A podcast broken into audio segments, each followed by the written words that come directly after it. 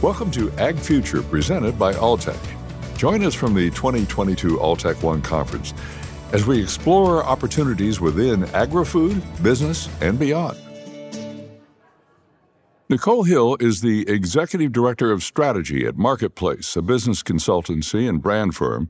And in this role, she has taken the lead in mapping out strategies for business to business and consumer packaged goods for pet, animal, and human nutrition and wellness brands. I'm Tom Martin for the Alltech Ag Future podcast series, here with Nicole to talk about pet and human crossover trends and insights. Welcome, Nicole. Thanks so much for having me, Tom. So, I understand correctly, you engage in the design of research and analysis. Yes. So, in my role as executive director of strategy at Marketplace, I touch the uh, innovation pipelines of a lot of pet brands, both on the B2B and consumer side. And part of driving innovation means doing consumer insights research, as well as actually developing the brands um, or rebranding an existing brand in the marketplace that kind of needs to reposition to better connect with the pet parent of today. And what sort of basic building blocks uh, have to be in place before your work begins? Well, we start with obviously getting to know the product or the brand that exists. But quickly after that, we go through a design thinking process. And the first step in that process is empathy. So, to really empathize with that pet parent, with that audience, we want to make sure we're not just projecting our own perceptions of what they might want, value, feel, think, but to really reality test our hypotheses and build on our existing knowledge of the space with uh, custom research. So we're actually surveying 500, 600, 700 pet parents across the US to really capture what it is they think, feel, value, desire to understand their personal relationships with their pets. And then we go from there applying different lenses to tap into the specific audience for the product or brand that we're working with. This is a really sensitive uh, corner of the general consumer market, isn't it? I mean, we're talking about uh, something here that's secondary only to family, human family. Our dogs and cats, and even the other critters that we share our lives with, become family. And uh, they underscore that pet to human relationship. How does your recognition of that special crossover influence the advice that you share with client companies?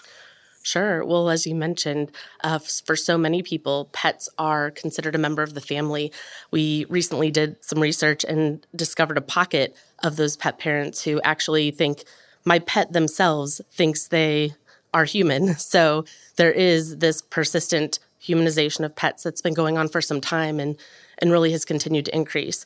When we look at the crossover trends between pet and human nutrition, spaces um, because at Marketplace we serve both pet brands and human nutrition brands. We really see a lot of corollary evidence that the things that people want for themselves, they also want for their pets.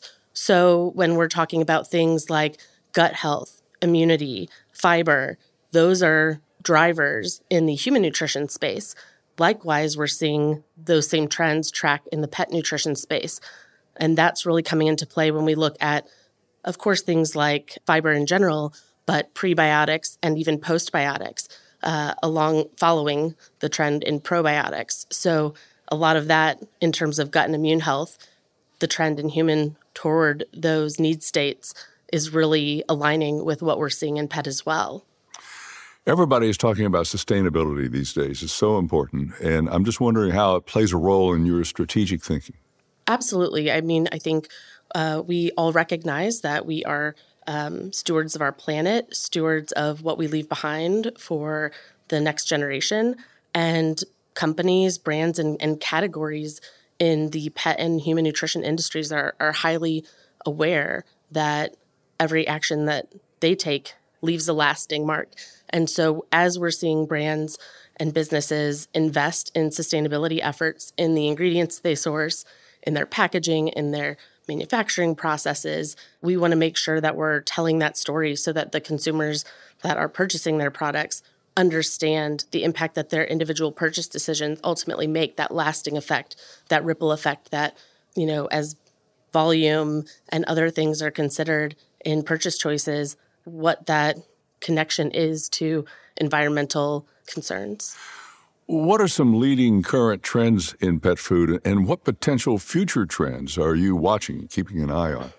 Yes, uh, immunity and gut health are definitely two top trends. Um, people want their pets to live as long as possible. I think we can all recognize that moment where we feel like, ah, you know, dogs just don't live long enough. I wish, you know, my dog lived as long as I did.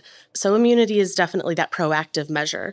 With the crossover between human and pet nutrition also comes that crossover awareness.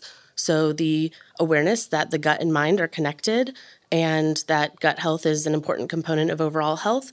People are really seeing how gut health plays a role in both their nutrition and wellness and in their pets. And so we're seeing those trends continue to build. Um, I also think the past two years have driven a higher awareness of both immunity and gut health, but also anti anxiety and calming issues for pets, especially for those pet parents who have had the um, opportunity to work from home for a period of time with their pet or adopted their pet during that time and may now be returning to in person in the office their pet now might be dealing with some separation anxiety, things like that. So, looking for um, products that, uh, in a safe and healthy way, also help their pet with mood regulation so they don't have that stress and anxiety of being apart from their pet parent. It's really interesting that you mentioned that connection between mind and nutrition. We've been talking to a lot of people here about uh, neurogastronomy, of course, in a human context, but I never really imagined that we would take it over into a pet context, but it makes perfect sense. It really does. And in even certain subsets of pet and pet parent relationships, those people who look at their pet and think, this pet is my best friend, a member of my family, my pet thinks they're human. Um, among those subsets, we're actually seeing an over indexing on the desire for cognitive health uh, benefits for their pet. And again, I think part of that is we think of our pets as people, we think of them as having this unique and amazing, distinct personalities. And so much of our personality, you know, is obviously uh, controlled by our, our brains. And so we want our pet to be their healthiest, best version of themselves in all facets for as long as humanly possible, or as long as caninely or felinely possible. I think many of us kind of wish they could talk, but then kind of worry about what they would say if they could. So exactly. uh, there's a lot of discussion today about functional ingredients, the microbiome, and antibiotics. Uh, let's look at each of these. First, functional ingredients. What does that mean, and, and why is it a hot topic? Of course. So when we're talking about functional ingredients, we're talking about things that provide a benefit. They perform a function in the body, such as uh, supporting hip and joint health, skin and coat health, mobility, cognitive function, gut health, immunity, things like that. So, functional benefits are important because that's really how pet parents shop for things like supplements or other functional nutrition, even foods. So, when we talk about a specific functional benefit like mobility, let's say hip and joint health, you want your pet to be able to get around, climb the stairs, go on long walks, hikes, whatever the case may be. And that is why so many pet parents shop for functional benefits first in the supplement space specifically. Uh, they look for not ingredients first, but benefits first.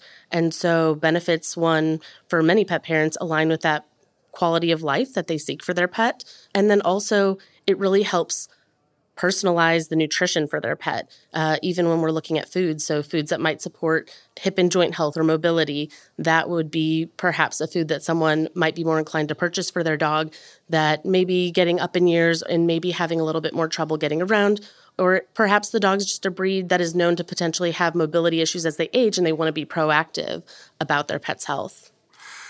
What about microbiomes, the microbiomes that occupy our pets' digestive systems? Yeah. So the mysterious and interesting microbiome, I think it's something that, as much as we continue to know more and more about it, there's still so much more to know. And as folks consider not just the unique fingerprint, basically, of our individual microbiomes and those of our pets, we're also considering how we might best uh, help our pets balance their internal biology and makeup so that, again, they can live the longest, healthiest, happiest lives they can. And so when we're looking at things like prebiotics, postbiotics, really all of the biotics, probiotics, that's really what consumers are looking toward to help maintain a modulated, a well modulated microbiome for their pet. Antibiotics have gotten a lot of attention uh, in recent years, resistance to them and their impact on the microbiome in particular. How do these concerns figure into discussions you have with the pet food industry? In the pet food industry, what we're seeing is a high desire for naturalness. And what all natural means from a consumer demand standpoint versus a regulatory standpoint are two different things. So, one of the things that we do from a research standpoint is try to understand what consumers mean when they say certain things. And so, even things that might be good for one's pet or good or necessary at times, it can also be something that people aren't necessarily comfortable with or have a full level of awareness or education about. With that in mind, you know, there are some perceptions of okay how can i have less of certain things in my pet's diet or less of certain things in my pet's life? And antibiotics being you know one of them. I think people recognize that there's a time and a place but maybe aren't wanting to rely too heavily. Um, and that's where what we see is pet parents say i want to be proactive with my pet's nutrition and health to kind of mitigate potential needs for other sources of treatment down the road that are more reactive. And so they're making nutrition decisions to proactively manage health and wellness in ways that, as pet parents, they perceive to be natural. So, all natural, made in the USA, those are top trends among US pet parents right now that are not necessarily going to be a key differentiator for a product in this space, but there's something that almost has become table stakes in a lot of the pet nutrition categories.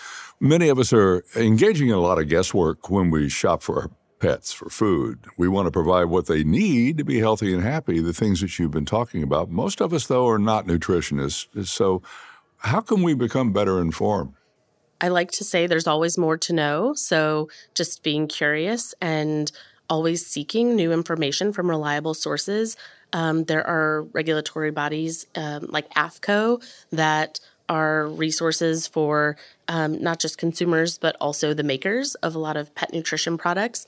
And I think, you know, there are always folks that are going to consult with their veterinarian when we're talking about companion pets obviously that's going to be a key resource for for our pets just like our medical professionals and healthcare providers are for ourselves so um, making sure that information is coming from reliable sources and also recognizing that good science often changes. So as we get more information, uh, recommendations might shift, and that's not a bad thing. That's good. That means we're learning more. We're we're getting more data. We're building new hypotheses and testing them.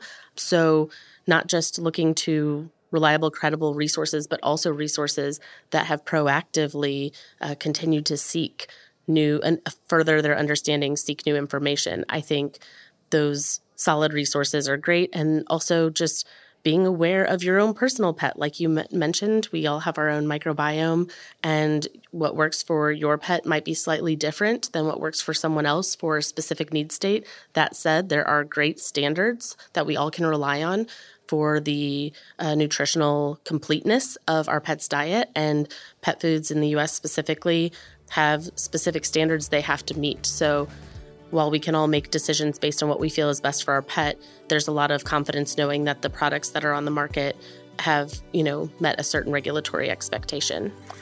That's Nicole Hill. She is Executive Director of Strategy at the business consultancy and brand firm Marketplace. Thanks, Nicole. Thank you so much. It was a pleasure. For the Alltech Ag Future podcast, I'm Tom Martin. Thank you for joining us. Be sure to subscribe to Ag Future wherever you listen to podcasts.